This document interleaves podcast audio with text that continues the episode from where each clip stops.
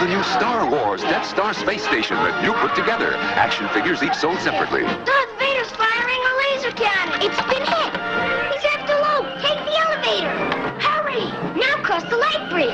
You won't escape me. Jump, Luke. Oh, no. The trash compactor. There's a trash monster. The wall's closing. Saved. Kenner's new Star Wars Death Star space station. Action figures each sold separately. Here we go.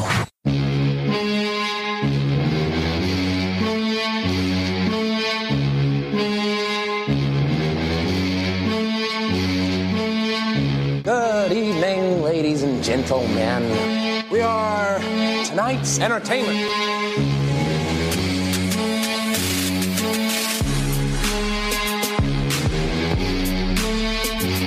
I told you already.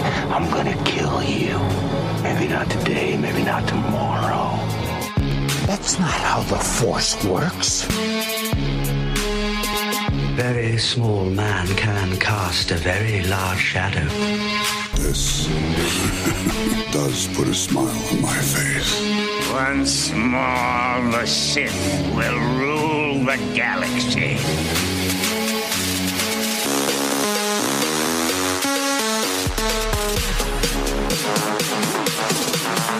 Impressive.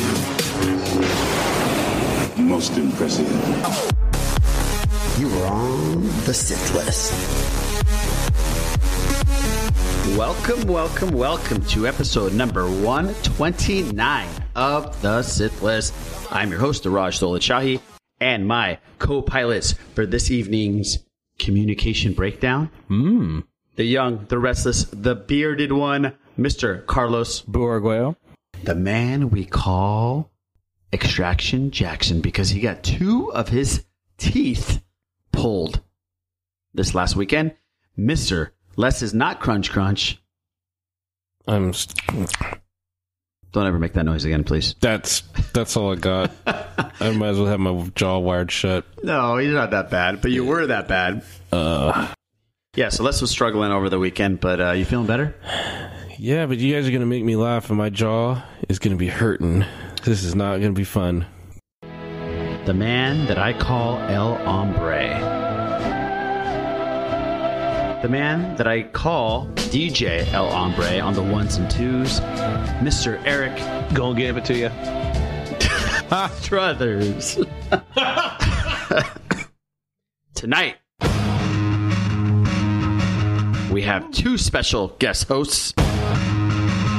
We have a dynamic duo whose love for the Star Wars and all things in the world of geekdom is so strong, you can smell it on them. I hope that's actually what that is. Yeah, let's hope for that. You might have heard them, one of them producing the Steel Wars live events. He's a producer extraordinaire. You might have seen one of them roaming the streets of Fresno, saving people's lives on a daily basis. But you probably have heard them on their very entertaining, informative, beloved podcast called Whill Comm Pod. Please welcome our friends, Rashad and Justin, to the Sith List. What's up, guys? That's my turn, man. I got to put that sound effect in. That's a little air horn for you. You can't steal my sound effect, Rashad. It happens. Hi! How you guys Gangsters. Doing? What up, guys? Yeah, thank you for coming on. And this is, Justin, it's your first time, correct? Yes, sir. Oh, this is cool. Happy to be here. Thank you for having me. It's about damn time, Justin. I have been in the Sith Lair, though, and I have slept on the couch in the Sith Lair twice. Yes, multiple times. Twice. You have been in the Sith Lair. Yes, we can smell your residue here. Oh, that's the geekdom. Oh, that's great. The geekdom. And Rashad, you've been on the podcast multiple times, and people that are familiar with the MSW network obviously are familiar with you because you are the producer extraordinaire to all those great Steel live events. You know what's great about having that title producer? I feel like I really live up to it because nobody really knows what a producer does, and they think they do more than they actually do, which is 100% accurate. Well, I know you do a lot because I've been to majority of those live events, so I see exactly what's going on before and after, and you do a hell of a job. Well done, sir. Thank you very much. Yeah, and Justin, well done for saving lives 4 days a week. Yeah, he's the real hero. Well, that's a little overstatement of my job, but Well, there was the guy with the leg. You definitely saved that guy. Okay, let's not get into the guy with the leg. Okay, let's not get into it. Anyway. I'm sure you've saved many people's lives, but thank you for that, Lenny. Eric, how you doing, buddy? Dude, I am fantastic. Wow. Damn. That was really good. Fantastic. It wasn't like fantastic. It was way better than that. Blue, how you doing? I'm good. I forgot about Les's extraction. So he had 2 wisdom teeth pulled. Yeah, so that brought up some funny feelings right now because I'm just laughing at his pain. No offense. I'm glad everybody's doing great. We are going to have a great podcast. We're going to have a lot of fun. It's one of those podcasts that we crack some beers open and we have a good time. That's how it's going to be. Isn't that every single podcast? Yeah, almost every single podcast. Sometimes we have to act serious. No, actually we don't. No, we don't. We are proud members of the Making Star Wars Podcast Network. You can listen to podcasts like Now This Podcasting, Rogue One, Blue Harvest, Steel Wars, First Order Transmissions, Idiot's Array, Tarkin's Top Shelf, Podcast 2187, The Cargo Hold, and Fingered with Randy and Jason. Check those out. We want to give a big shout out to Rebel Girl. They are not going to be doing podcasts anymore for a long, long time. Yeah. But you can still listen to their podcast on the Making Star Wars Podcast Network. But a very, very big thank you to Amanda and Jess, Space Jess, for putting out such a great podcast for such a long time. And we are going to be sad that you're not going to be making more. But that doesn't mean we're not going to have you guys on our podcast because obviously you guys are amazing people in the fandom. We can't wait to have you on very, very soon. So a big shout out to them. So catch them on the MSW Podcast Network. You can also catch us on there as well. We do have a website, thesithlist.net. You can catch us on Instagram and Facebook, The Sith List, and email us at thesithlist@gmail.com. And we have a hotline, 707-65-GEEK1. That's 707-654-3351. And please leave some iTunes reviews. We really, really appreciate it. And we're going to have some really cool shirts coming out very soon. Some cool designs. I can't wait for you guys to see them. And that's going to be coming very, very soon. Okay, now, before we get... Swag. Yeah, swag, that's right. Some shirts up so I can wear them. Can I just say this right now? I'm looking at the show notes on the giant monitor behind you, Rod. Yeah, what does it say? And it says Rashahad. What does it say? Instead of just Rashad, it's Rashahad. Does it? Okay, well, thanks again. That's the ethnic pronunciation. Oh, okay, I was going to say... Oh, now it's... Oh. I'd actually spell-checked it to Rashahad. With 2 A's instead? Yeah, with 2 A's. You see that? Just dragged it out. Yeah. There we go. That's because I'm hilarious. Thanks again, Les, for pointing out mistakes on the show notes. Because I appreciate the fact that you do show notes for us. I do. I definitely write them up and butcher them. You put a lot of work at it. I do. So I appreciate that, too. Jeez, I'm grinning this whole time and my jaw is on fire, dude. I really appreciate that, too. Booked my flight, dude. I mean, come on. Yeah. Like your flight, too. God damn, you wipe your ass, too? Dude.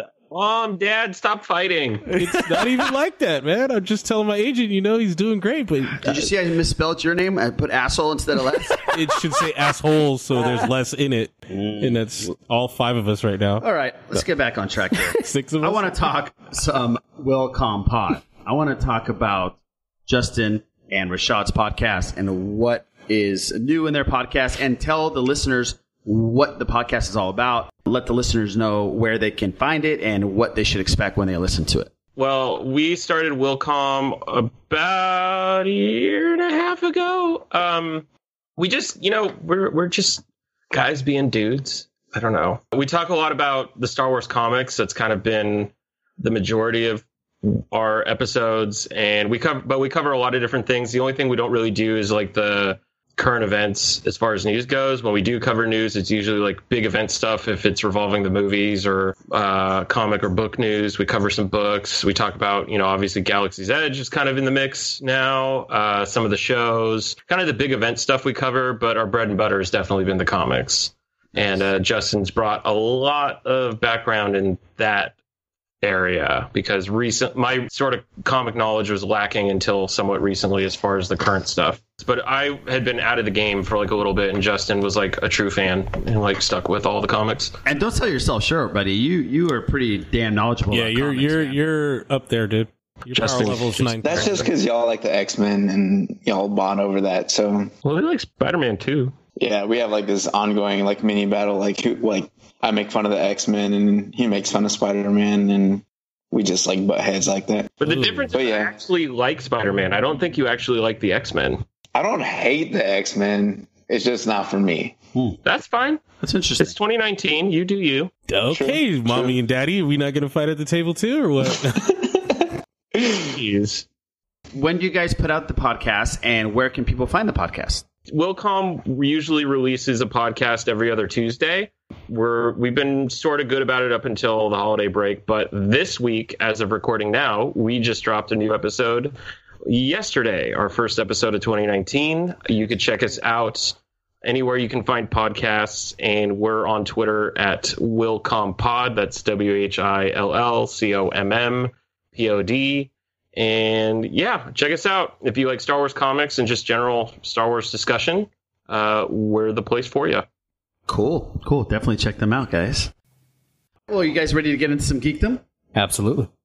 Mr. Strothers, you ready? I'm absolutely ready. You're still doing fantastic? I am. I'm doing fantastic and great. Oh, shit. So, yeah, man. It just went up a notch. It just got real in here. Real dumb. Tony the Tiger, great. Wow. Yeah, this is going to be a long one. This is going to be an episode. So let's do the PSD box office report, brought to you by those makers of beautiful designer boxer briefs and socks. PSD underwear.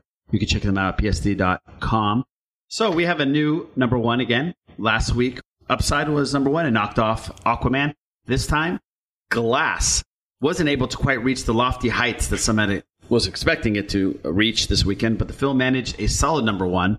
Glass made $40 million, and Split made $39 million or $41 million, so it's right there with Split.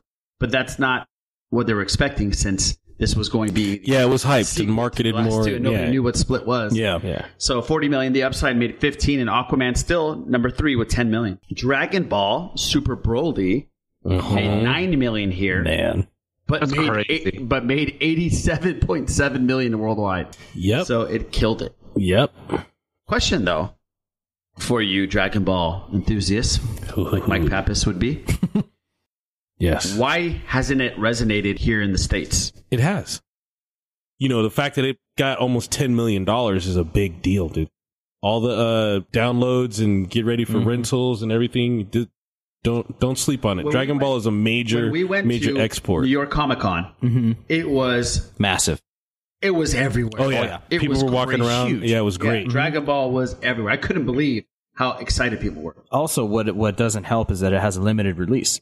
Oh, is that right? There's not many. It's not everywhere nationwide. Well, it's not for like a month. No. That's for like a weekend, maybe two. That's how, and what I'm saying, 9 million for a limited release is a huge number. Oh, yeah. That's what I'm saying. Going back to your cult following and the fact that it's huge. Yeah, that's massive. That's not everywhere. There's certain theaters that just won't have it.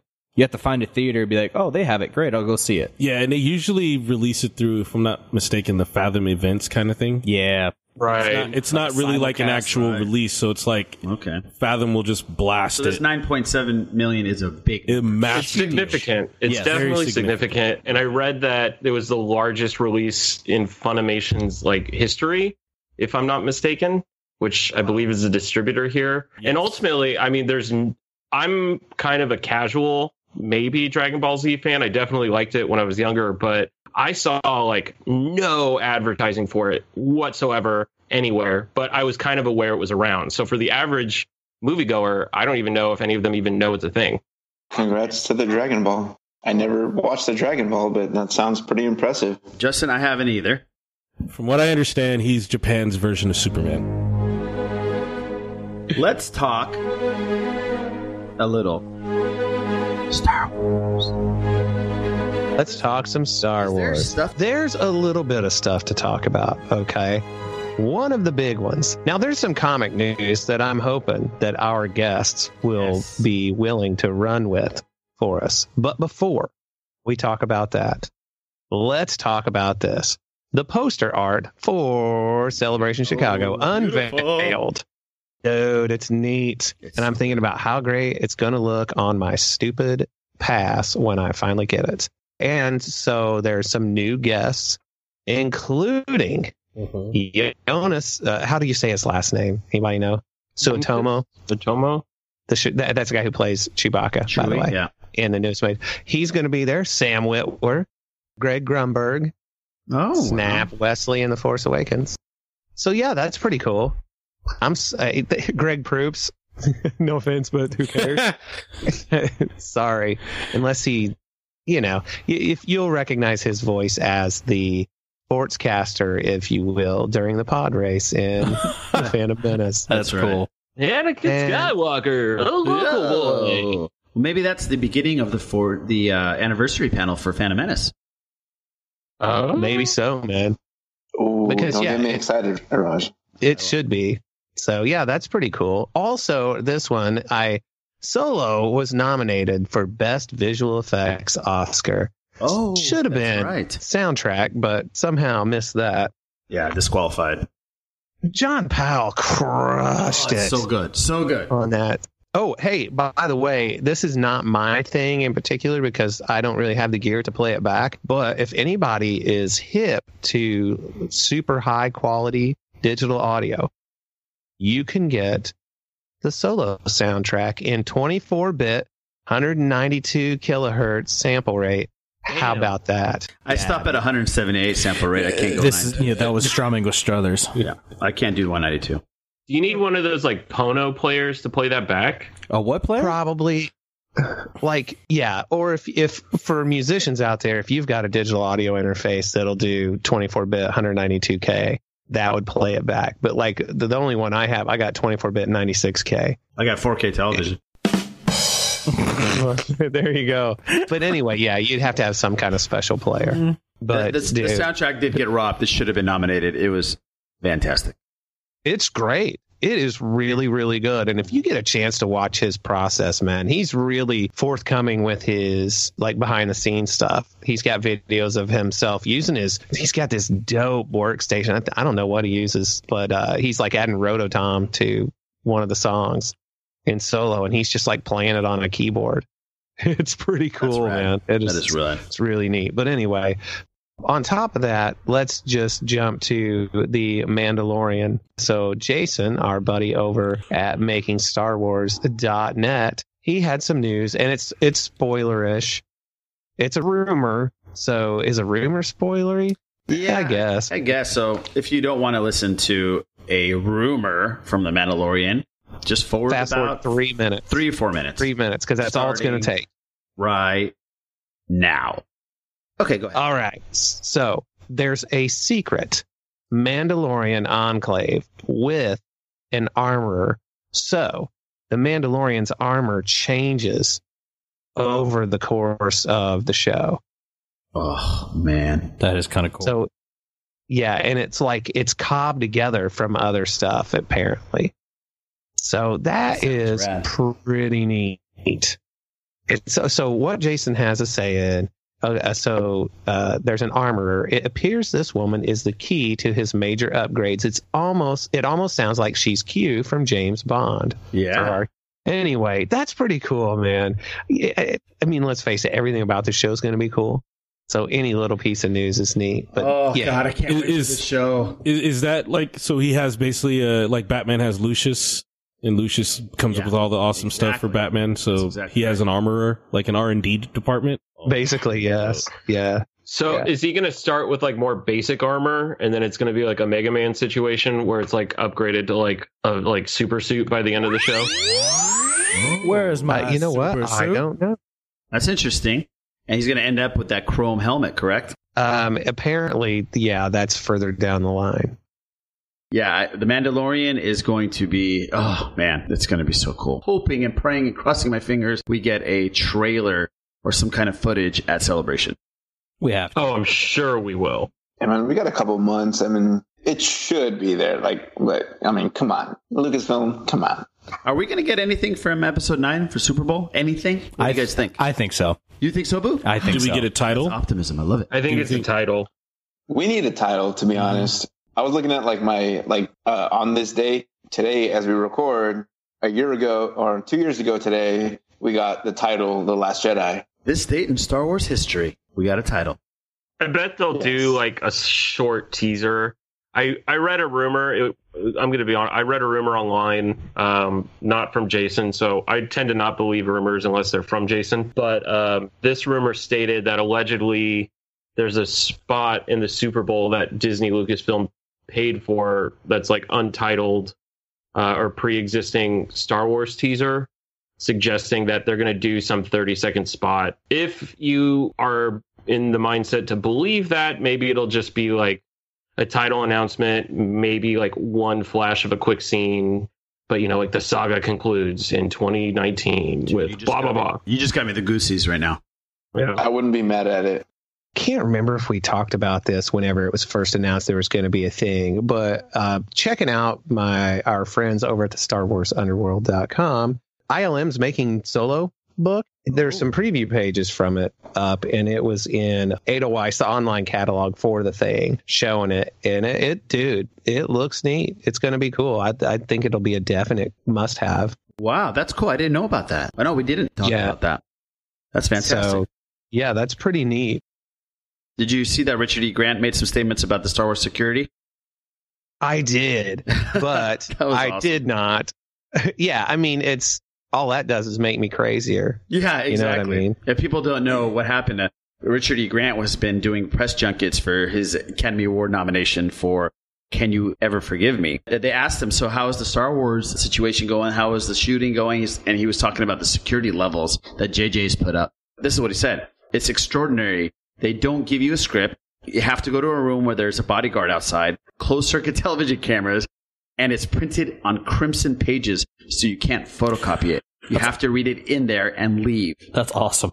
They give you a cloak over your head because apparently they have drones going over Pinewood Studios, so they try and take photographs of what people are playing and what they're wearing. I'm just thinking of some stuff like Mission Impossible level.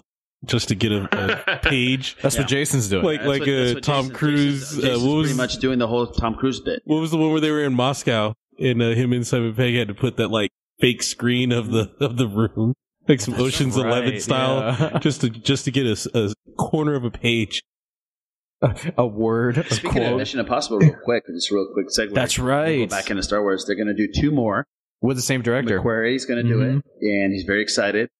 So am I. And they are going to bring back Alec Baldwin and Harry Cavill in flashback scenes. Oh, and McCourty is writing them both. He's writing both of them. Mm-hmm. No more Jeremy Renner? Oh, I would love Jeremy Renner to be back. They can't do that. Right. They can't bring him into the Bourne universe and then leave that thread hanging and then bring him into Mission Impossible and be like, oh yeah, this is it.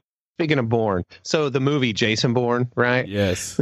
The scene where the guy is getting ready to spill the news about all the subversive stuff that he's done. They've got the snipers up in the vent and shoots him. I'm pretty sure that's what Star Wars does to everybody that's on press junkets for something else. Is they've got a guy hiding up there in the vent to plug him just in case it goes wrong. They're just like, nope, we'll do it right in front of everybody. Really, the only other news of note that I am aware of is all comic book related, and I would like for our guest to tell us all about it. I would say of all of them, the Charles Sowell Darth Vader is probably the strongest from start to finish, and it's only 25 issues, and it's done now. Dr. Aphra is definitely up there. It's still ongoing, but there's a ton of miniseries that they did. Like Justin and I both really loved the Charles Sewell Lando series. Yeah, I was going to say the Lando series is really good. That one's really good. They did Rodney Barnes did Lando Double or Nothing, which was like more the younger Donald Glover Lando with L3. That was really good. You can catch Rashad interviewing Rodney Barnes on an episode of Whill Comm Pod. There you go. Damn. There it is. Gotta love that sizzle. There's a ton. I mean, Justin, I'm sure I'm leaving a bunch of these out. You know what, though? The very first ones that came out were the Kanan ones, if I'm not mistaken. Star Wars and then the... Yeah, Justin loves the Kanan ones. The Kanan ones were great. They had the Star Wars ongoing. They had the Darth Vader ongoing. And then they had a series of 5-issue miniseries that would continually rotate. So one would finish and then another would start. So they had like Leia, Lando, Chewbacca. Didn't they have an Obi-Wan series? Yes, also? They had an Obi-Wan and Anakin. And then Kanan was another one, and that was meant to be an ongoing and it only lasted 12 issues. But I really liked that series a lot, especially enjoying the Star Wars Rebels series. I liked seeing it went from Kanan as a Padawan in the Clone Wars to Kanan as we see him in Star Wars Rebels. So I really liked that one. It only lasted 12 issues, and I'm sure that's a direct result of sales.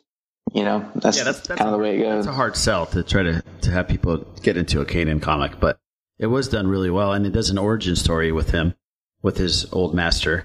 It's really good. So Eric was talking about the one-offs. Am I right, Eric? Well, there's just some comics coming out. You're talking about Alphabet Squadron and TIE Fighter? There's that one, Shaw. Are you hip to that at all? I mean, do you think that's going to be a thing? Here's my deal. I like the concept of Alphabet Squadron, the book, but the name is... it's silly. I'm not a fan. The concept is strong enough for me to just...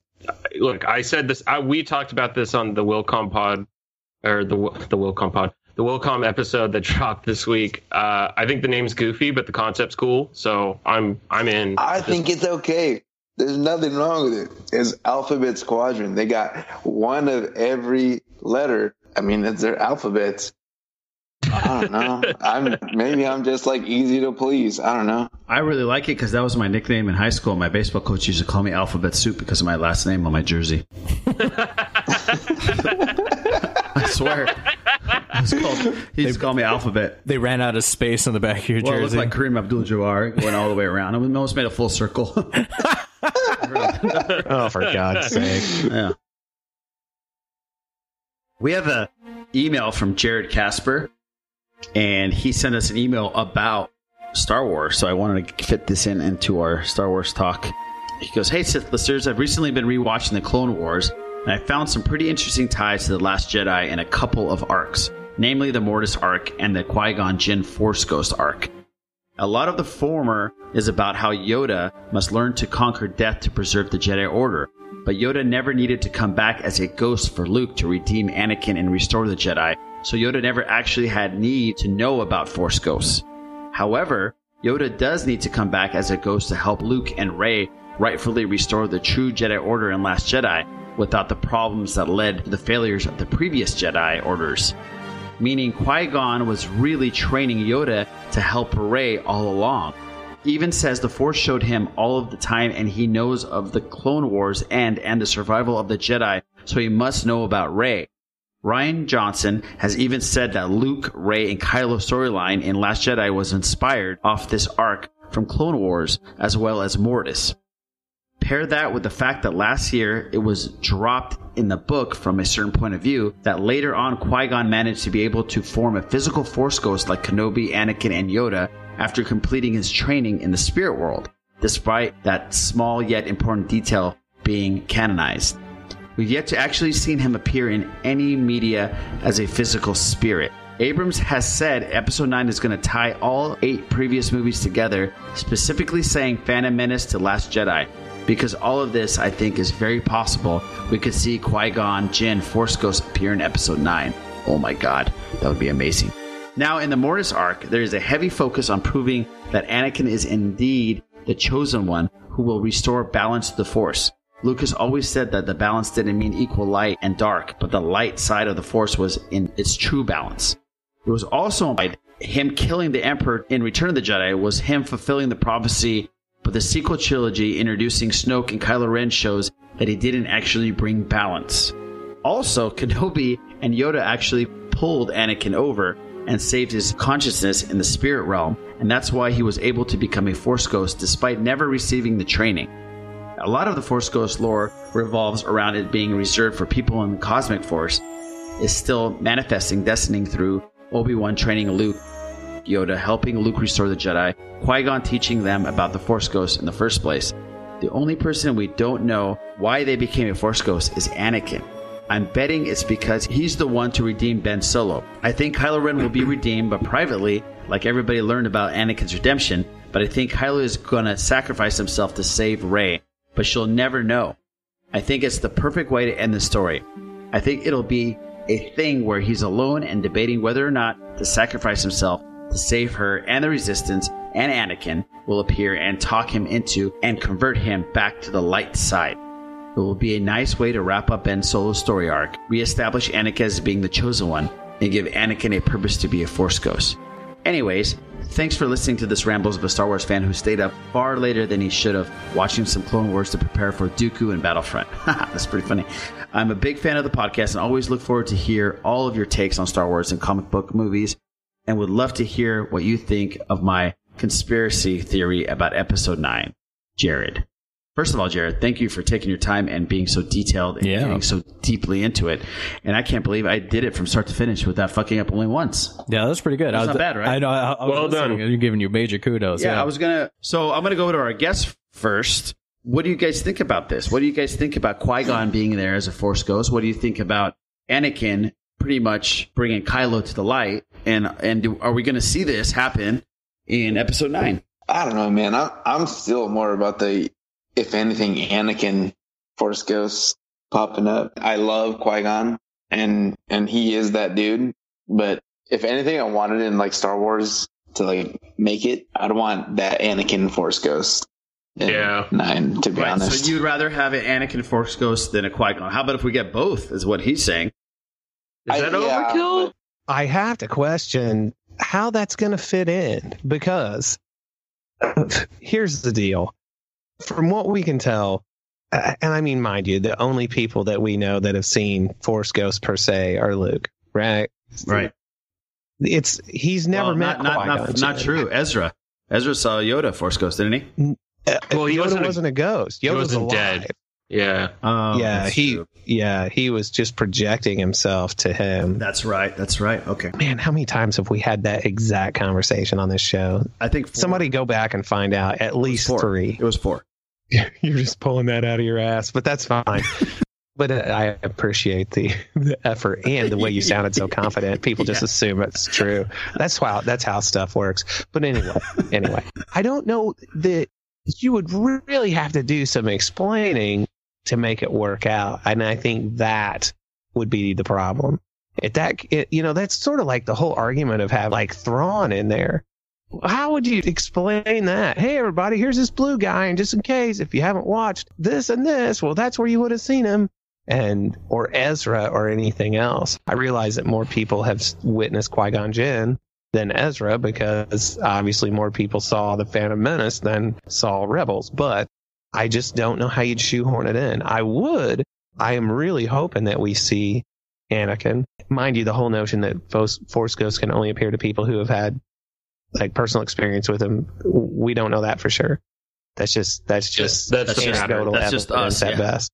But it's, if he were going to appear to anybody besides Luke, I would want it to be to Kylo Ren.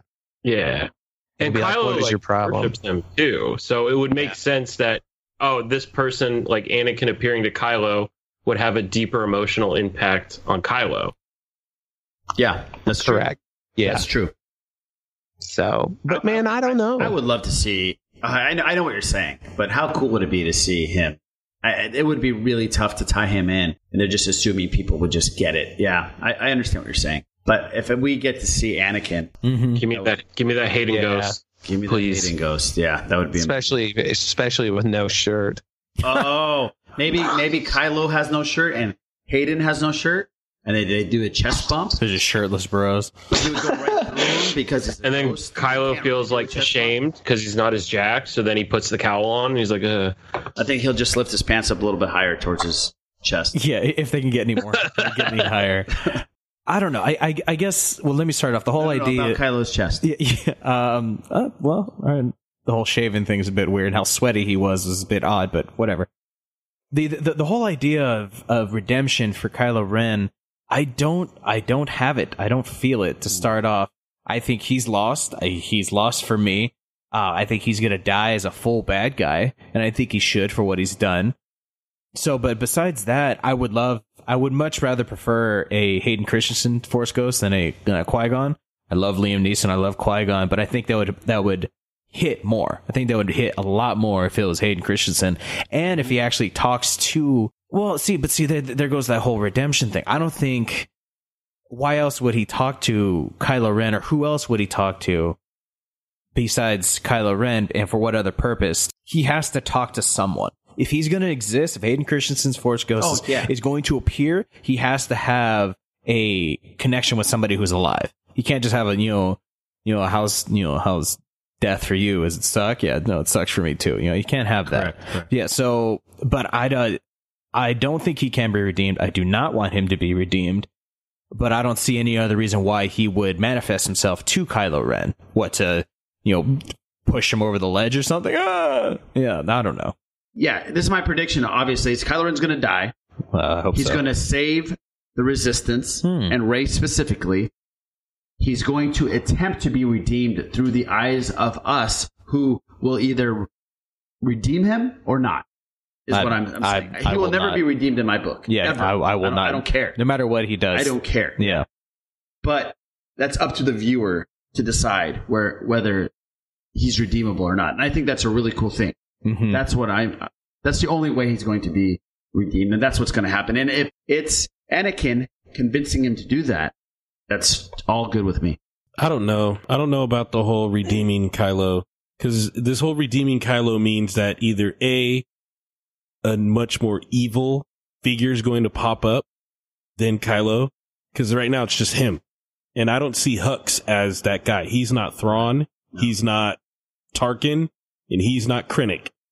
Like, he's comic relief, if you think about it. Well, now he is. He was comic relief. He wasn't comic relief in the last episode 7. Right, but I just don't see him being that guy. Like, I don't see him coming across as, oh, no, this dude is way worse than Kylo is. Les is right. Yeah, Hux can't be that, because the only reason why Hux was, First Order and all that is because Snoke was using him. He was putting him out there. He's going to be my figurehead. I'm going to, like he said, I forgot what he called him, but, he called him like a cur or something like that. Like a dog. Or a dog. A rabid dog. Yeah, exactly. You put him out there. And Kylo Ren is like, I don't need this putz. So he makes him know that he's a putz and whips him around. Yeah. So that's very true. Yeah, Hux isn't it. There's nobody else besides Kylo Ren. It was different when Tarkin, right? Because everybody's like, Vader's a badass, and you go, oh shit, but this guy's in charge. Told him to stop joking, dude. I got the sense that he was in charge. This dude walks in and goes, Emperor, we're ready to do this, this, and this, and he's ruthless, like, ruthless. Thrawn is ruthless.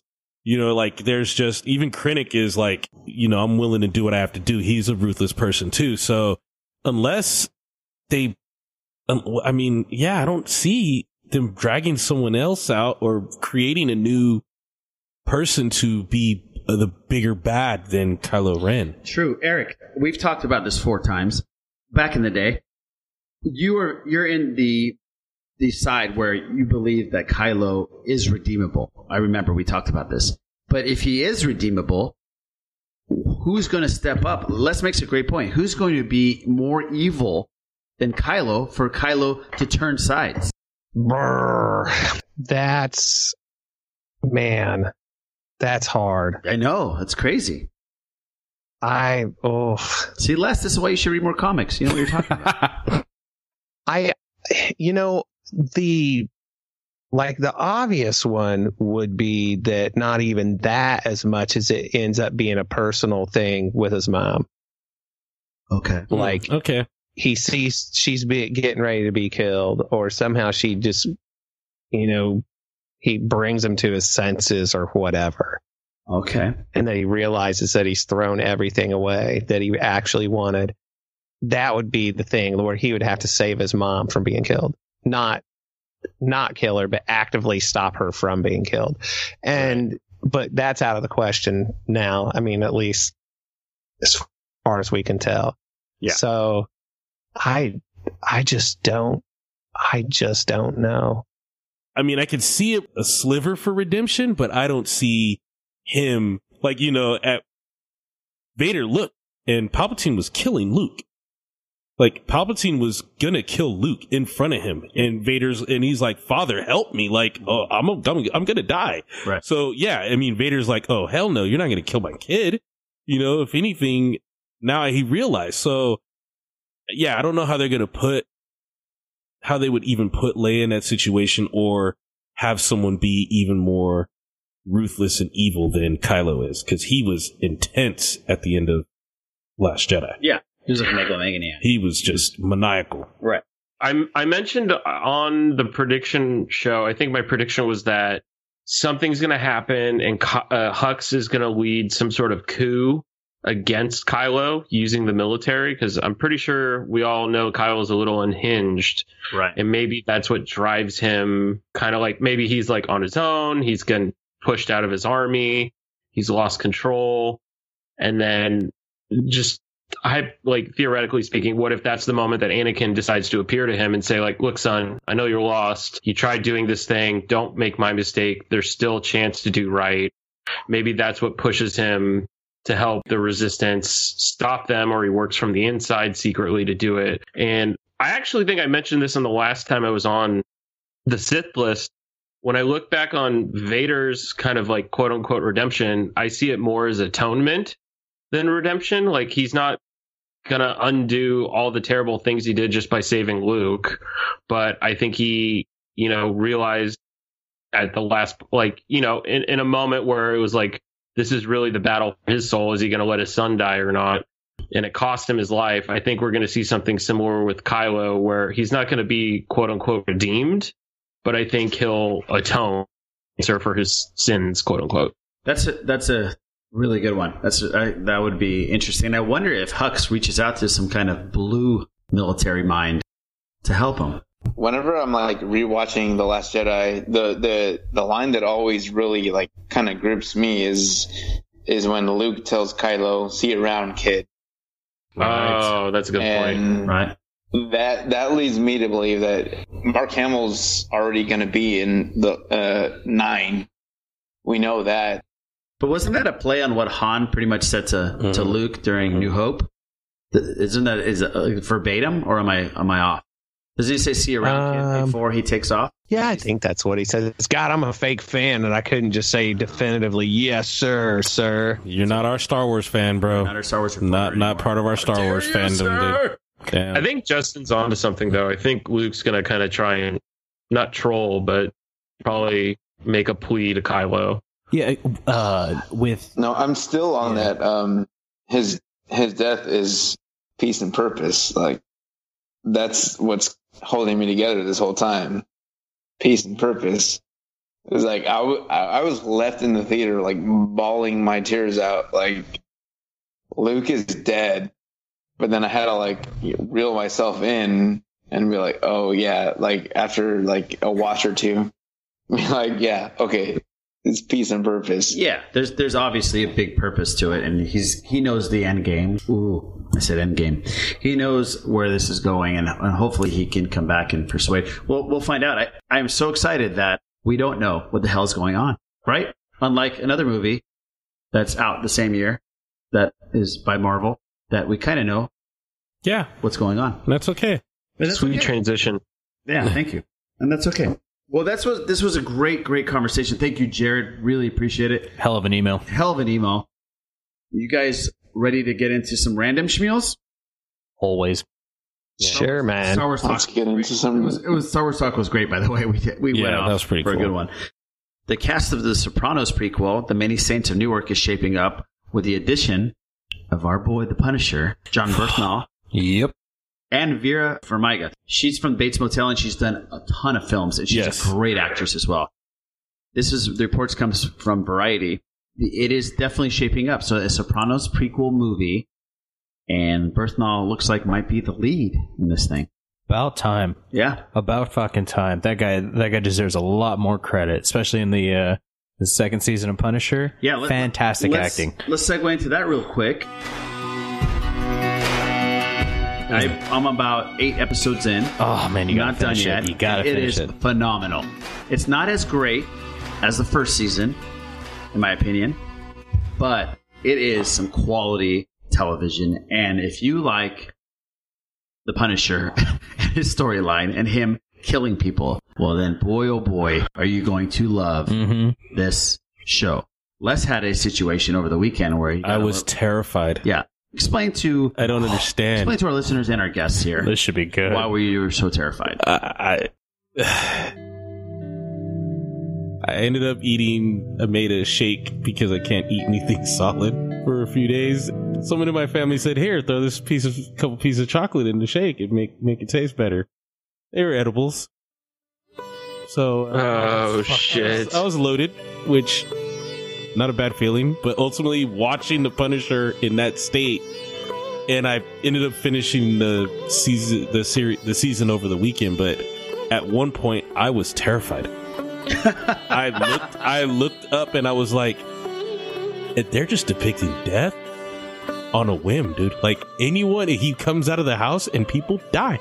Like, he opens the door, takes that first 10 steps of the day, and nothing but death behind him. And just the amount of injury, I was like, what in the world? And then I was like, wait a minute, this is The Punisher.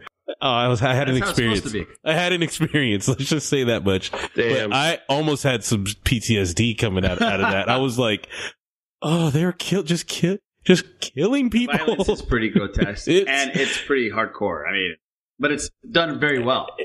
You almost go, that guy should be dead. Like, yeah, the Punisher should be dead. Yeah, like, yeah, at any point, anyone, I'm like, where's someone just walking up with a random shotgun and just going, boom, bye, it's over. Mm-hmm. Like, I'm like, and the stakes are high for everyone in the show. Yeah. Everyone. I was like, he's such a great actor. Speaking of, the grotesque and the violence, there's a scene, I don't know if you got into it yet, there's a scene where you see him, more of him than we usually do, nothing too bad, but he's fucked up. I mean, fucked up. Bruises, stitches, scars. Yeah. I saw his buttocks. Yeah, that's his buttocks. That's a perfect shape. But going back to the grotesqueness and how violent and gory and stuff it is and all that, it's great. It makes it for a great show. People are asking, is Disney Plus or Disney going to bring this back? Well, that's what I was going to ask you guys, because I don't see how it's possible. See, now that's my question. And that's why it hasn't been canceled yet. Exactly. See, that's my question is, if Disney decides, because this will be Disney Plus, it's going to be called Disney Plus. You're going to see Mickey, what Disney's associated with as a kid-centered product company and all that. If they decide to bring back Daredevil, even, which is less gruesome and less gross, it's still pretty bad. The line sometimes. If they decide, are they willing to keep it up to the same product and the same amount of gore that we get? And if not, don't do it. I agree. Let it die. I agree. It ended fine. If you're not going to make the same product or even better, leave it alone. Let it die. I just had this image flash of Mickey wearing the Punisher symbol. Oh, I would love that. Rashad and Justin, have you guys seen this season at all? I haven't even finished the first season. No, I've seen the second season of Daredevil. Okay. Oh, yeah. Punisher. If you like the first season of Punisher, it's definitely worth watching. It's not, in my opinion, it's not as great as the first season, but I would agree. It's still really good. The first season of Punisher, to me, was very good. It's one of the best Marvel shows on Netflix, but this one is right there with it. It's just not, the storyline is a little shaky, in my opinion. He was my favorite part of the second season of Daredevil. Mm-hmm. Yes, I really liked the Daredevil series. He was great in Daredevil, and I'm so glad they gave him a show, and I'm so glad he's getting more roles. He is a great actor. And you know what? It was funny about him. He plays the same role in every movie. He's kind of like Jack Nicholson and De Niro. He's the same guy in every movie, but somehow it's different. Key question for everybody. When he screams or yells, can anybody take him seriously anymore? The grunting or the just grunting? The yelling? No, the yelling, the grunting, whatever when he's like, in full Punisher battle mode. I get freaked out by him. Well, he's doing that after he's murdered about 10 people, so I would take him fucking seriously. I can't. I cannot. What? I are you fucking kidding me? I'm fucking laughing as it's happening. Doug, when he's making his 12 gauging people. Yes. He's 12 gauge shotgunning people to the ground. Yeah, he's ripping out dudes. And at the end of it, he's going, shit. Oh, oh. Yeah, he's visceral. He's in Spartan mode. What are you talking about now? Doug, I'd be like, bro, you do whatever you want, man. I open every door. I'd be like, man, I just seen him put down 10 army, and he's putting down like legit Spetsnaz guys, dudes, like legit. I get out of here with that. I take him as serious as cancer. Oh, are you kidding me? I fucking can't. Whenever he just at any other time, it's fucking like, holy shit, he's doing awesome shit. He's killing people. And then he does that. I'm fucking lost. If you see a football player lay a sick tackle on somebody, and get up grunting and stuff, you're gonna be like, that mofo hits, dude. Yeah, just like the Punisher. I don't know what it is. Just here. Seeing his face and in the moment, I just fucking lose it. Does like it just remind you of Tim Allen? Oh, that's don't do that because he kind of has a resemblance. Yeah, now that you said that. Don't just knock the Punisher down like Scooby now. All right, so good. I'm glad you guys like it. Check it out, Rashad and Justin. I think you guys would be into it. It's a good one. We got an email from Chad. Go ahead, Les. I'm going to have you read this one since I already am spent. All right. Hey, sisters. How's it? King Tom's on the Throne last episode brought me way back. I got a subscription to Wizard Magazine as a random gift from my grandma when I was 12, 13-ish. I read that magazine front to back and wanted to read every comic in it. I have always been a big book reader. My mom taught me to read when I was 3, so by the time I was 13, I had a large back catalog of books that I had read. Wizard had a comic book order sheet where you could order whatever comics you wanted, pretty much. I was 13 and had no job and no money to spend on anything, least of all comics. So I started selling book reports at school for $10 a pop. Nice. Sweet. After 1 week, I had about $100 to spend on comics. However, this is like 92, 93-ish, so I needed a physical check to send in to buy the comics I wanted. Convinced my mom that I was tutoring kids after school in English Lit to make the money. And I needed a checking account so that I could start pulling my own weight and buy my own random shit like clothes, deodorant, shoes, winter boots, class trip money, etc. Best thing I ever did, because as a 12, 13-year-old, I ordered all the comics I wanted, and it taught me how to budget and live off the little money I made. Now 39 with 6 kids and a wife, and I bartend 3 days a week and pick up every comic I want to read and still comfortably take care of my family. Nice. I owe where I am in life and how I take care of my life to one random Wizard subscription and a little lie to my ma.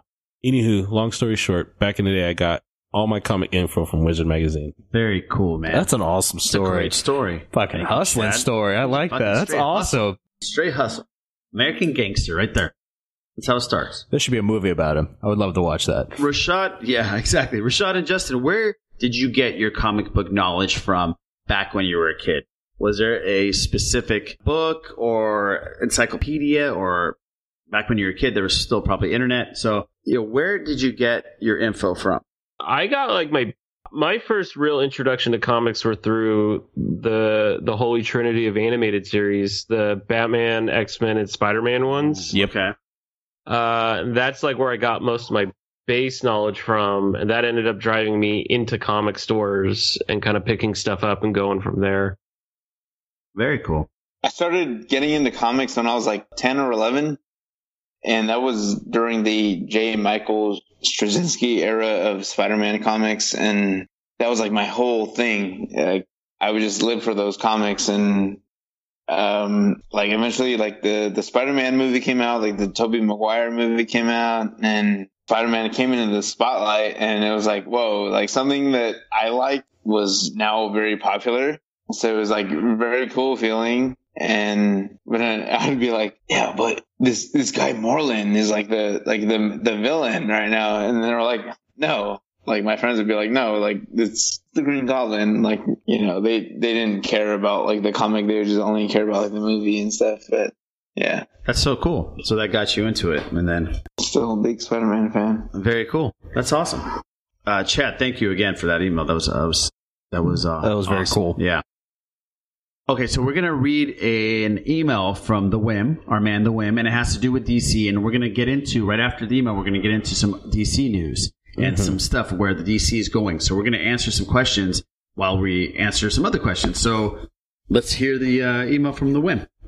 All right. Hey, guys. Thanks for having Ben on. Great show. I can't stop listening to ELO since he dropped it. Good call. Question for Eric. What's your thoughts on jazz? Ooh, Eric, what's your thoughts on jazz? And since I'm your DC whore, just wanted to follow up with some questions and observations. As for DC TV series, The Flash has always been my favorite, but the storyline has been a little stale this season, and Ben nailed it. Arrow is the most compelling. The crossover shows are always well done, and Batwoman was great. I've always had a hard time getting through Legends of Tomorrow, but the finale last season was really good. Without spoiling it, some weird minor thing in an early episode happens, then reappears in the finale.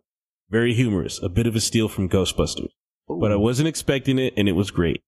I have Black Lightning sitting on my TiVo where I plan on binging it once it's completed. Supergirl is still watchable, and as long as Kevin Smith is still directing episodes, I'm in. And finally, following the successes DC finally has cinematically... Whoa, hold on. And finally, following the successes DC finally has cinematically, where does the universe go from here? Excluding the upcoming Joker movies, Shazam, Wonder Woman, and Harley Quinn flicks, do they try to circle back and make Justice League 2 now that we almost know all the parts? Do they go Flash and Green Lantern on the big screen? I think it depends on Affleck and Cavill. If they're down, make Flash and Green Lantern, then go for Justice League 2. If they're not, do the Flash with Flashpoint, recast them, then a Green Lantern movie, then Justice League 2. As bad as the Green Lantern movie was, there was a minor really good piece, which was Mysterio. Focus on that. What say you guys? Okay, so... Hold on a second, though. Mysterio in the Green Lantern movie? Mysterio was in the Green Lantern? No, he was not. That was Hector Hammond in Parallax. Wim, you just... I think. No, yeah. No, you're right. Yeah. Okay. Well, what we'll do is we're going to answer the second part of your questions about where the DC universe is going in a second. But let's go to the very first question, which is Eric Strothers. What do you think about Jazz? Man, that's a multi-layered answer to that. So, okay, first of all, I find Jazz interesting, but it's not something that I am able to listen to a lot. And I think, and this will sound, I don't know, probably self-deprecating, but I'm not doing it to be funny. It's over my head because I don't have enough of a frame of reference to play it. Soloing in jazz it's on an entirely other level from soloing in like the type of music I play. So just as an example, in like, let's say in like classic rock or blues type of stuff, all right, you're playing in a reference to a key with target notes that go against whatever chord you happen to be in. All right, I won't go into a whole big, long thing, but imagine this. This is John Coltrane's Giant Steps. It's considered one of the most important jazz albums of all time. It cemented John Coltrane as a legend among jazz saxophonists and composers, and it's home to one of the most revered and feared compositions in jazz history. The reason why the album's title track is so iconic can be heard in its first few seconds.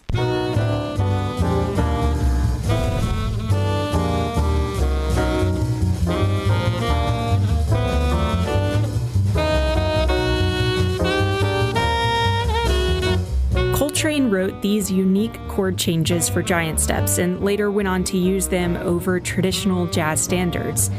These chords came to be known as the Coltrane changes, and improvising over them is considered a rite of passage for jazz musicians.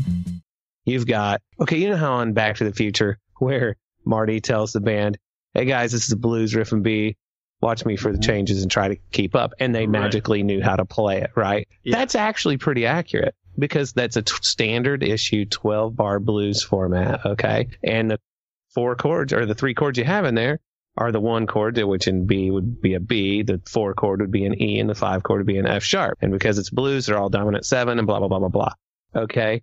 In jazz, like a real common jazz chord progression is minor 2, 5, 1.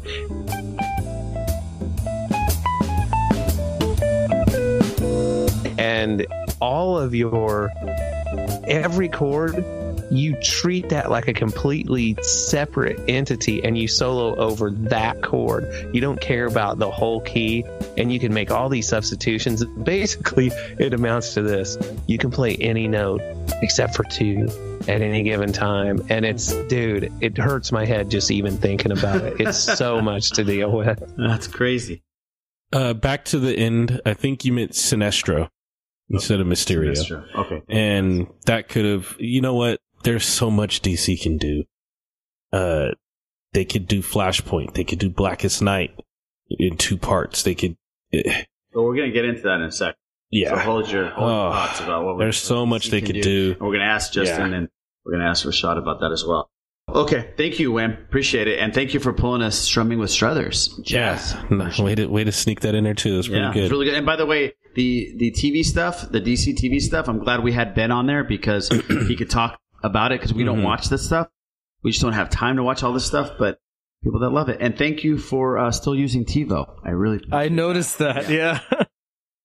By the way, segueing into DC, there was an article that was in the Hollywood Reporter about, has DC finally figured it out? So last month, Warner Brothers DC EU had its biggest success ever with $1 billion for Aquaman.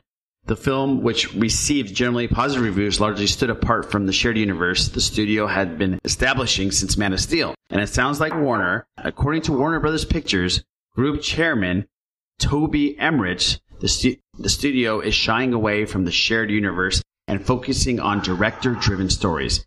This is what he had to say, and he told this to The Hollywood Reporter. We all feel like we've turned a corner playing by the DC playbook, which is very different than the Marvel playbook. We are far less focused on a shared universe. We take it one movie at a time. Each movie, it's its own equation and entity. If you had to say one thing about us, it's that it always has to be about the directors, which is a crazy shift in the philosophy of DCEU. But I will say it's working because watch what happens. Shazam is going to make a shit ton of money. Yeah, it is. And Wonder Woman 84 is going to make a shit ton of money. So what do you guys think about this? Have they turned the corner? They're staying away from Marvel playbook, which they finally figured out they fucked up. What do you guys think? Boo, you want to take this first? Yeah. I think this is about time that they actually did this because I've always felt that DC has had better characters than Marvel has. DC's characters do not need a shared universe. The idea is there that they're all together. Les just made a reaction. Batman is a better character than 2/3 of what Marvel has on his own. Superman, but not Superman, all of them. Not all of them. That's what I said. 2/3. Yeah, Superman has his. Yeah, he's Superman has his limits. DC has the two most famous comic book characters in history. Exactly. Right. The Holy Trinity in its own is bigger than a lot of what Marvel has. So DC has never really needed a universe. You know, the idea of the Justice League is cool in eventuality, but not as a big plan. So I think this is the best thing that they've ever said and the best move that they've made because all these characters can be on their own, still exist together-ish. You know, the idea of it eventually happening, yes, but not as a end goal or end game, if you want to, play on words. But so that's why I think this is great because their characters are just better. Yeah, they are just better. They're written better. You're more interested. There's more weight to their worlds. You know, Batman's parents are dead. You know, shit like that. They're murdered in front of him. You know, all that. Superman's planets is gone. He's the last one left. You know, orphan, all that shit. You know, Wonder Woman is banished from her world by her own mother. You know, it's a lot of heavy shit going on, a lot of real emotion compared to a lot of Marvel characters where, yeah, their lives are not the greatest, but they're not awful. They had, nobody saw their parents die, shit like that.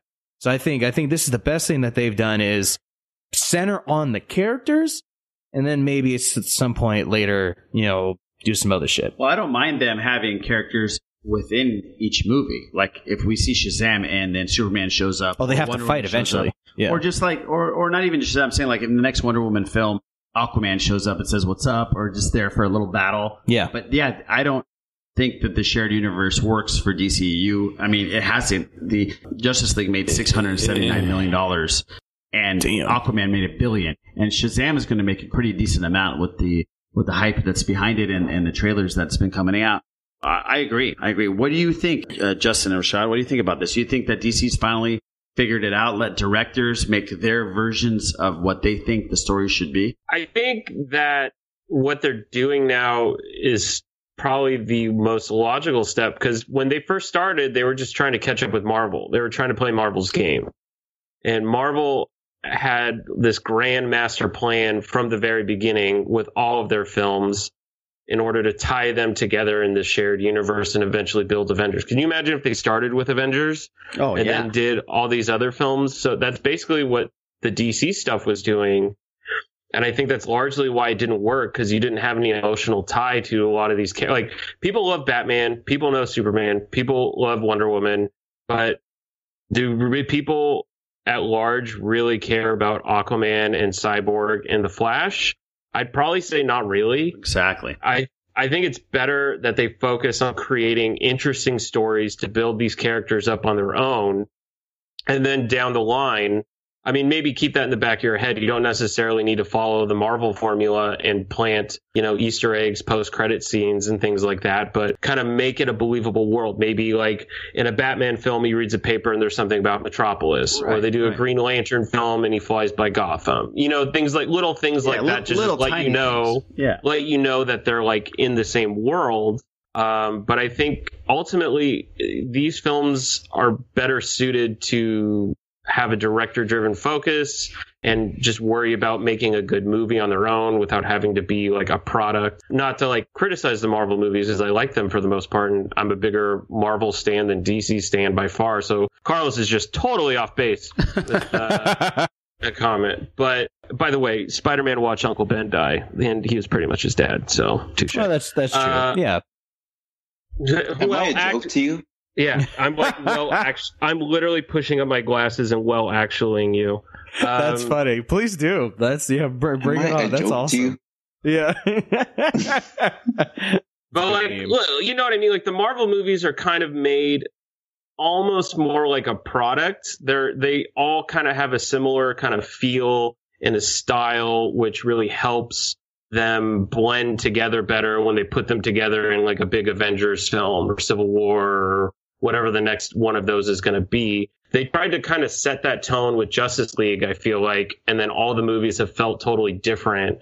And I think they should have started by doing that, but letting them show that they kind of play in the same sandbox subtly, and then kind of built. They went backwards, basically. So now we're getting like all these films that are kind of like, they stand out on their own, and they'll stand out from the Marvel films by playing their own game, like it said in that quote. That's right.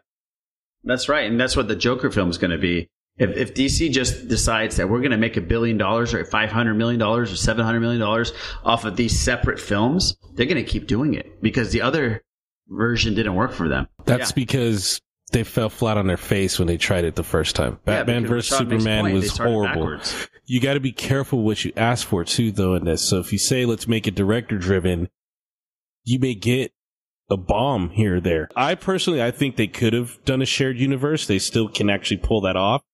I would prefer them to do the separate movies. And like Rashad said, there's always Easter eggs and alluding to that big blue freak in Metropolis, or stay out of Keystone City. There's some red wraith running around out there. That's all they have to say, like here and there in these movies to just show like, okay, they know about this. Maybe they don't have to do the, what is it? The post-credit scenes, where like there's Thor's hammer in the middle of Iowa or something like that, or Kansas or something. They don't have to do any of those things. They could have made it work. Personally, that's how I feel. Doing it this way, though, that's great. Make the money that they can make and put good stories out. So yes, please just put good movies out. Aquaman was entertaining. It worked. Shazam's going to make a lot of money.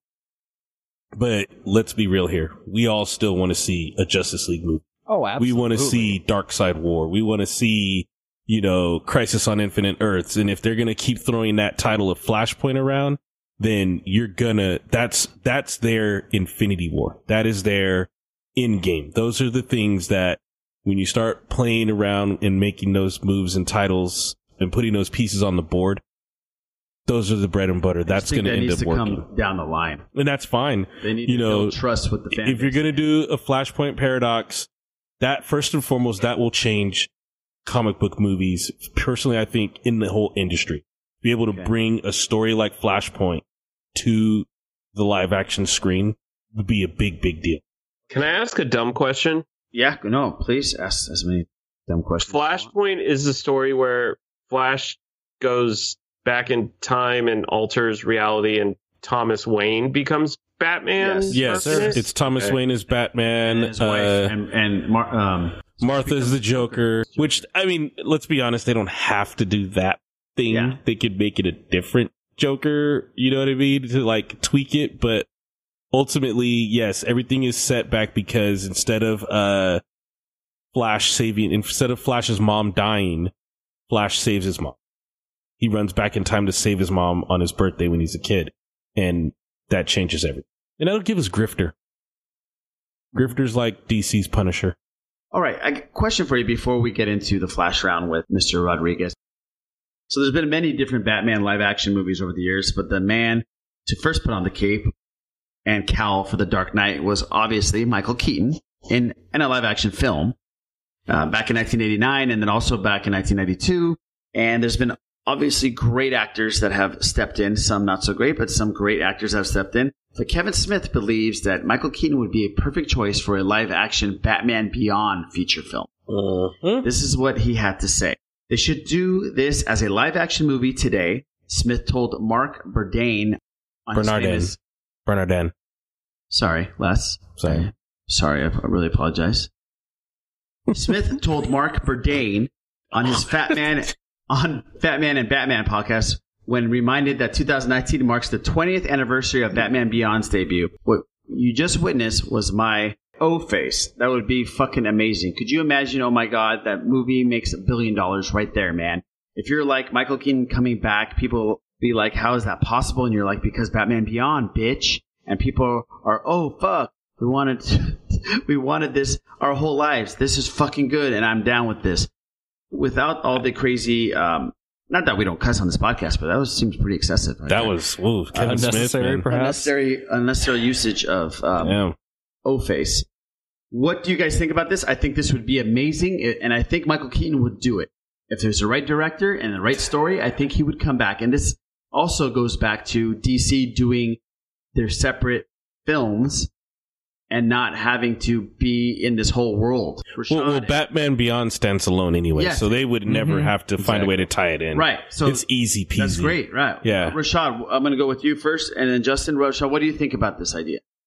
I love it, actually. Batman Beyond was one of the last kind of superhero cartoon shows I watched, along with like X-Men Evolution, kind of around the same time. Awesome. But Batman Beyond's sick, and I love that story of like crotchety old Bruce Wayne kind of begrudged hand off the cowl to the younger generation.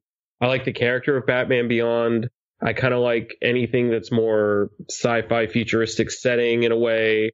I think it's a great idea. I think it'd be really cool. I love Michael Keaton as Batman. I'm in. Green light it now. Yeah, I'm right on your side on that. How about you, Justin? No, I agree. I'm not like the world's biggest Batman fan, but Batman Beyond was pretty cool. Yeah, and I think having Michael Keaton come out of the woodwork and reprise his role as Bruce Wayne, how fucking great would that be? Yeah, it would be pretty shway. They'd have to do this. Strothers, what do you think about this? I mean, we grew up watching Michael Keaton make comic book movies as massive as they are right now. He has a big part in that. So what do you think about seeing him coming back? It'd be neat, man. And I'll tell you what, my wife would go bonkers. Mm-hmm. I think a lot of people would. She's super into Michael Keaton as Batman. She still goes on and on and on about it. She's probably actually talking about it right now. I just can't hear it because I'm up here recording the show. Could you imagine? Could you imagine him actually pulling, I'm Batman? Could you imagine that in a new Batman Beyond? Like the crowd would go crazy. Well, dude, he did that at the commencement speech he was the speaker this past year, and people went bonkers for that. So cool. You know, my wife's like, oh, if only you would have gone to college and we could have been there. Wait, what? He did what? Yeah, at a commencement speech, he gave this beautiful, great speech. Keaton, right? Yeah, Michael Keaton. Motivational speech to a bunch of graduates. I've got one more thing to say, and it'll only take me a second. I've got 2 words that I want you all to remember. They're very important. And if I leave you with anything, I'm going to leave you with these 2 words. And those 2 words are, I'm Batman. and just walked off. Yeah, it was pretty baller, man. As far as, like Les said, this could be completely standalone, like their Joker movie and all that. Something way separate in the future. Awesome setting.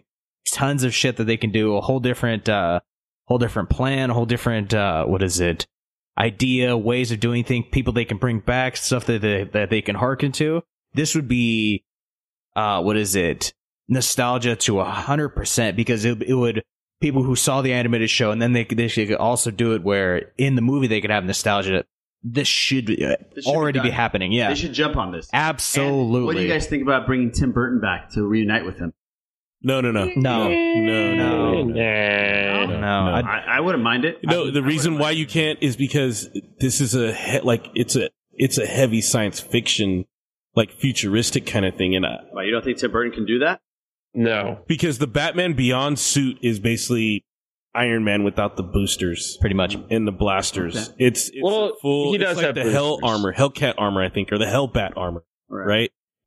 Yeah, out there, because I think people shit on Tim Burton a lot, but let's not forget, if it wasn't for Tim Burton's Batman and Batman Returns, we wouldn't be talking about all these comic book movies. True, but there's a different feel with the Batman Beyond And all you need is, like Rashad said, you just need Bruce Michael Keaton turning around in the big chair at the fireplace and going, "Oh man, you looks like you've stumbled upon this," and then he just gives him the suit and he says, "We're going to train you," and boom, and it goes from there. They should jump on this. And they could make a franchise out of this. They could he could take on the new version. Like the first movie could be Firefly, and him and Firefly go at it. Yeah. And the second movie, you finally Ink. That was another really cool character. Yes. Oh. Yeah. They can go a lot of directions with this, and it's a very good idea. Kevin Smith should... is he good at sci-fi? No, I don't know. He should write it, at least. He could write it, but I wouldn't give him the helm, though. No. I think, and it's going to take somebody who really has a hand at, or a knack for world building, because for me, one of the more fascinating aspects of it is what happens, 30 years later. It's like the legend of Bruce Wayne, his impact on Gotham. You've got like the Joker gangs and things like that. Like, how has the city kind of like been shaped and molded by like the shadow of Batman over 30 years, and like really kind of build out that new mythos that's like based in that old style, that old vigilante. You know what I mean? It just gets me excited hearing you talk about it. What was the name of the director of Blade Runner 2049? Denis Villeneuve, he's not doing this. No, but something like that, or a Neil Blomkamp, I could see doing something like this. Ooh, Blomkamp. Villeneuve is busy doing Dune. Blomkamp would be a solid pick. Those would be my picks. Yeah, but the 2049 director, I knew he wouldn't do it, but something like that, a feel like that, because the world building is still there. Yeah, I get that. Yeah. Interesting. Even what's his name, the director from the Tron reboot, might even be a good look. He'd probably be on the cheap. He wouldn't be my first choice, but that came to mind. Right. Let's do On the Throne with King Tom. I'm king.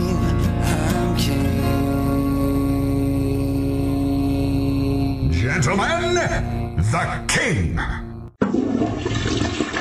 Hey there, Sith listers and Sith listeners. You know, it's awesome that you have Rashad and Justin from Whill Communications, the Star Wars podcast, the comic books podcast, the Star Wars comic book podcast, that you have those guys on. I'm excited to hear what you have in store for us. I was looking through my comic book collection this past week, and there was a series that Marvel used to run that I was a huge fan of called What If? I guess you would call it an anthology series. They have a few different versions of it, but each issue dealt with a different topic and explored the alternate history of major or sometimes not so major storylines. Like, what if Captain America survived World War II? What if the X-Men lost Inferno? The series really wasn't a huge seller, but I always liked the alternate look at things. And Dark Horse even did something similar. I think it was called Infinities. Maybe about 15, 20 years ago, they took each of the movies of the original trilogy. I think for A New Hope, it was What If Luke Skywalker missed his shot at the Battle of Yavin. For Empire, it was What If Luke died on Hoth. And I don't remember what it was for Jedi. But they would retell the stories of the movies if these events occurred differently. But I don't think they ever did them for the prequel trilogy. I was recently rereading the Phantom Menace novelization, and I thought it would be a really cool alternate story. What if Qui-Gon left the Jedi Order when they told him that they would not train Anakin? And I had this whole story brewing in my head. Obviously, I didn't write it out or get really detailed, but I always thought that Qui-Gon and Anakin would leave, go off to some planet somewhere, and Qui-Gon and Anakin would train together. Meanwhile, back in the Republic, Palpatine would still be elected, but his people would lose the Battle of Naboo to the Trade Federation. Padme would go into hiding. The Clone Wars would still happen like they happened. And I don't know how to mix Dooku or Obi-Wan in there, but the Clone Wars would go a lot worse for the Jedi, and Palpatine would take over a lot quicker, and then out of the woodwork 10-15 years later, you would have a returning Qui-Gon and Anakin, helped by this underground movement that Padme created in her time in exile. And I don't know, if I had the time and any writing talent, I might do something with that, but I just really like that idea. But I'm not calling in just to share that. I want to know from you guys, if you had to do a what if style story about Star Wars, or it could be about anything, comic books, movies, TV shows, hell, Eric, because you like music, do a what if about music. I just want to see what you guys would do differently with something you're really into. Anyway, thanks for listening, and I will talk to you guys later.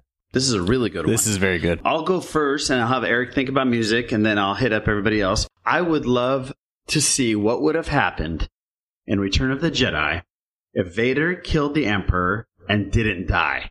I would have loved to see Luke bring Vader back to the Ewoks, back to Endor, and try to explain to Han, Lando, and Leia. Chewie would have tried to kill him because they enslaved the Wookiees. Right. You'd be like, you killed my entire race. I'm going to end you. That reaction. And I would have loved to see Obi-Wan and Yoda's Force Ghost reaction to that as well. Like, so, what, huh? Yeah. It would have been that Tim Allen fucking grunt all over again. Yeah. There it is. Full circle. How about you, Rashad? Is anything pop in your head? I wonder, I mean, obviously the big one is what if Anakin doesn't turn to the dark side in Revenge of the Sith? What if he does what he's told and stays at the temple and lets Mace and his team do what they do? Another one might be interesting is what if Professor X and Magneto switched roles? Like, what if they were on the opposite side?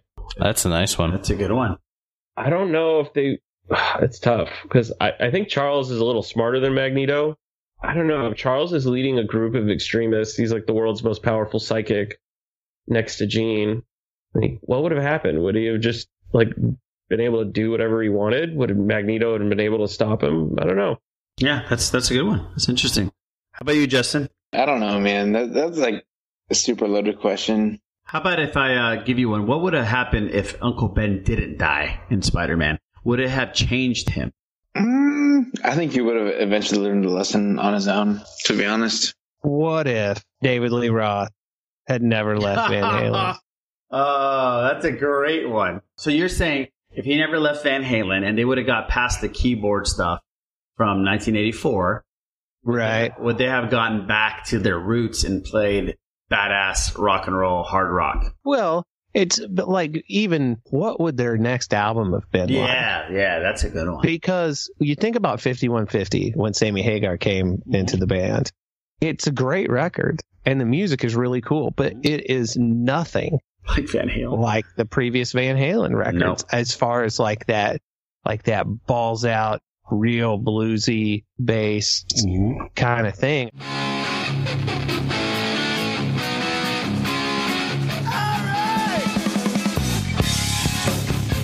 I mean, because think about some of the bigger songs from that record from 5150. They're, like I said, they are great. They're just this, not. How can this be love? Right, that was a big one.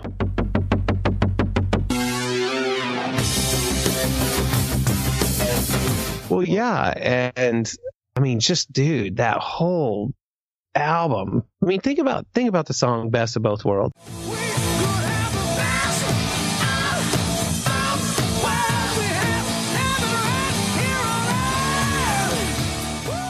It's like the most basic thing in the world. And for whatever reason, it was a big hit for him. But that, I mean, that's not a song that would have been on another Van Halen record. No, it would not have. And it's, yeah, that's a good one, man. You know what's funny about Van Halen, Eric, and see if there's another band other than, I think Van Halen and AC/DC are the only two bands that have had they were huge and their lead singers, one died and the other one just left, but they still continued on and became huge successes after the fact. Yeah, that's not a very common thing. No. It's funny because you can take even bands that had a different singer on an album that was honestly superior to a lot of the original singer, and the album just doesn't do well, even though the songs are great. Right. Case in point would be like when John Corabi was in Motley Crue. Vince Neil's a horrible frontman and a horrible singer. You know I'm a dreamer, but my heart's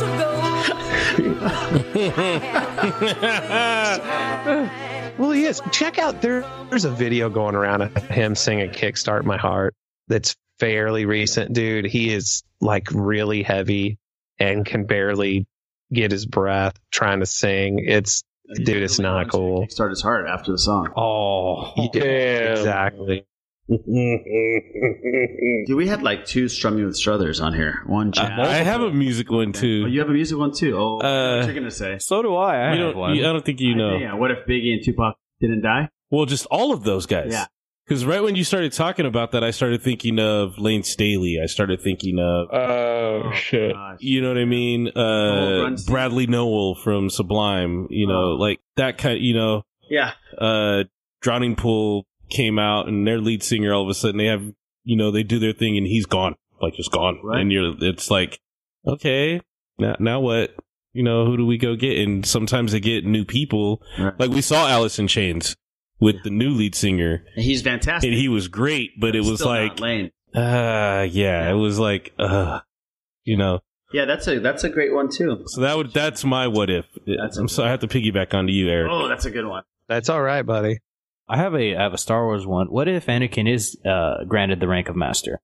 Mm. You know, he doesn't need much after that. Palpatine is... He won't be upset. He won't be upset. Yeah, Palpatine would be like, well, fuck, that's not my in. I don't see him needing to garner any more respect after that. So I don't know. That would be my nerd one. And then my musical one is, what if Bonham doesn't die? John Bonham? Yeah. Oh, yeah. We have 3 or 4 more Led Zeppelin albums? Yeah. That's my main thing. Man. Yeah. Huh. These are really good ones, man. These are really good ones. Great question, King Tom. Damn, on the throne. Very. No wonder he has his own spot on the website. Yeah, his own segment on the website. This is the King network. Well, he has them all. So yeah, he runs the network. Yeah, the King Tom network. That's right. Behind the scenes. KTN. That was a great way to end it. I think now we're into our flash round with Justin. And Justin, you know how this game goes, and unfortunately, I think I know how this game is going to go. Are you ready to play the Flash Round? Yeah, I'm ready. It's time for the Flash Round. This is where we try to figure out what's in that big old noggin of yours. You ready? Good luck. Favorite video game of all time? Sonic the Hedgehog 2. Into the Spider-Verse or Homecoming? Oh, Spider-Verse was so good. I've seen it 3 times now. Favorite, I know the answer to this. Favorite musical artist or band? It's either the Red Hot Chili Peppers or the Beastie Boys. Ooh, I knew the Beastie Boys. I didn't know you were a Chili Pepper fan. That's cool. Yeah. Right on. Luke or Han? Luke. Superman or Batman? Batman. Solo or Rogue One? Solo. Favorite comic book of all time? Probably the first JMS Spider-Man. I don't know what number it is. It's like 31 maybe or 29. I don't know. You got to say the name of the... Like you said JMS, nobody will probably know who that is, Justin. It's the first Spider-Man by J. Michael Straczynski, because that's the run that I jumped in on Spider-Man when I was a kid. Cool. Favorite toy? My favorite toy? Literally any Lego that I bought ever. You and Boo are the same. Favorite non-Star Wars movie of all time? I'm a big Godfather fan. No wonder you sleep in the Sith lair when you come over here. It's better than sleeping with the fishes. Oh, or with the horse heads. Or with the cannolis. Oh my God. Are abound. Biggie or Tupac? I'll go Tupac. Rolling Stones or the Beatles? The Beatles. Captain America, Black Panther, Iron Man, or Thor? Captain America. My girl Beyonce or Rihanna? 100% Rihanna. I've been ready for this question my whole life. What? You know when Eric says that your answers are, no matter what, they're going to be right? Well, yours were not, sir. yours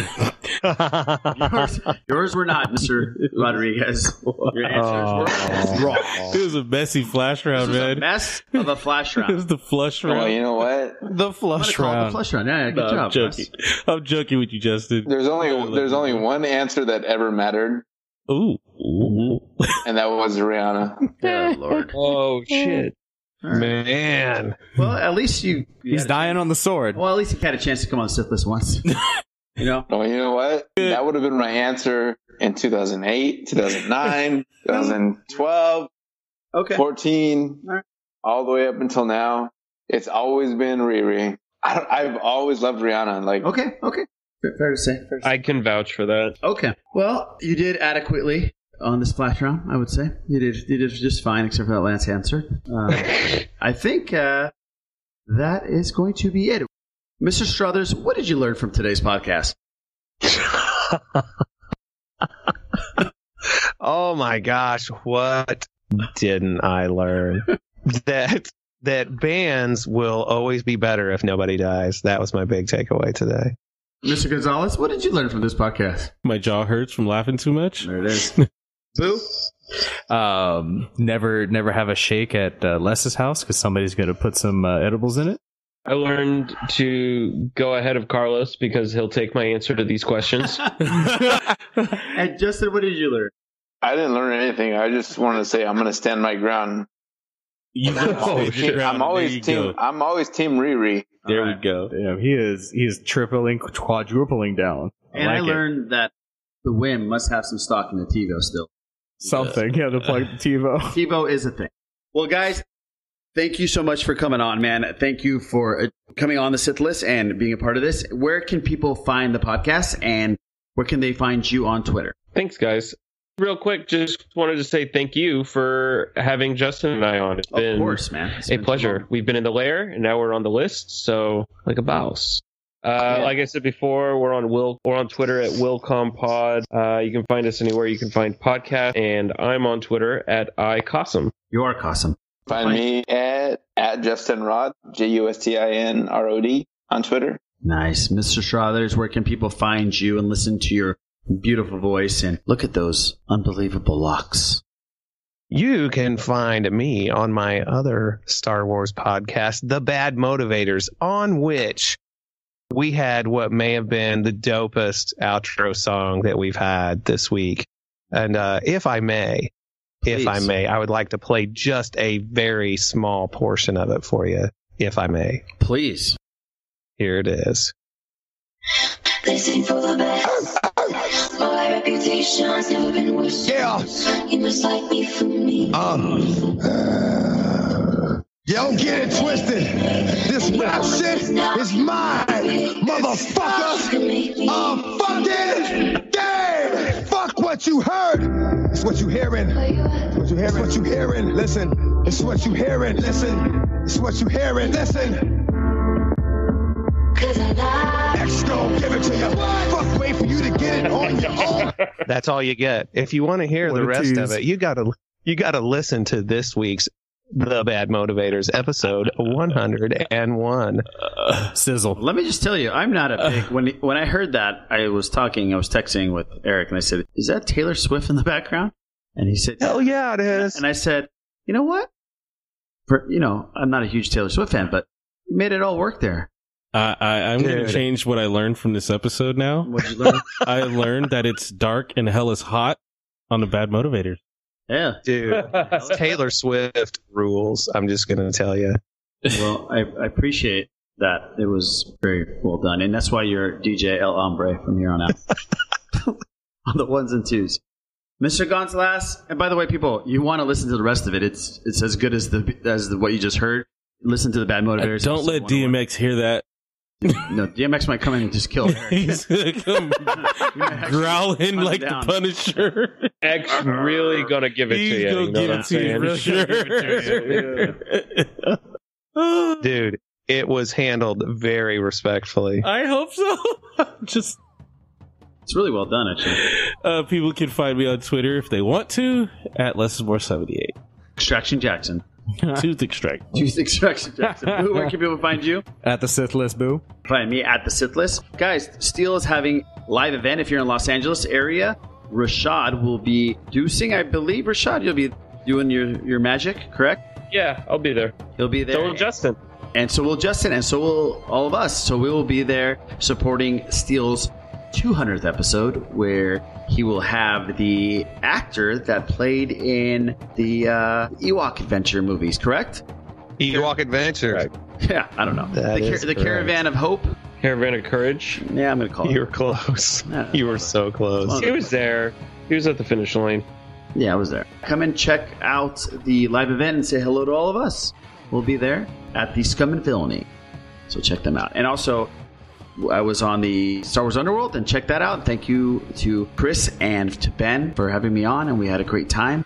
And check that last episode out. And for everybody else, we will catch you next week on episode number 130 of The Sith List. Everybody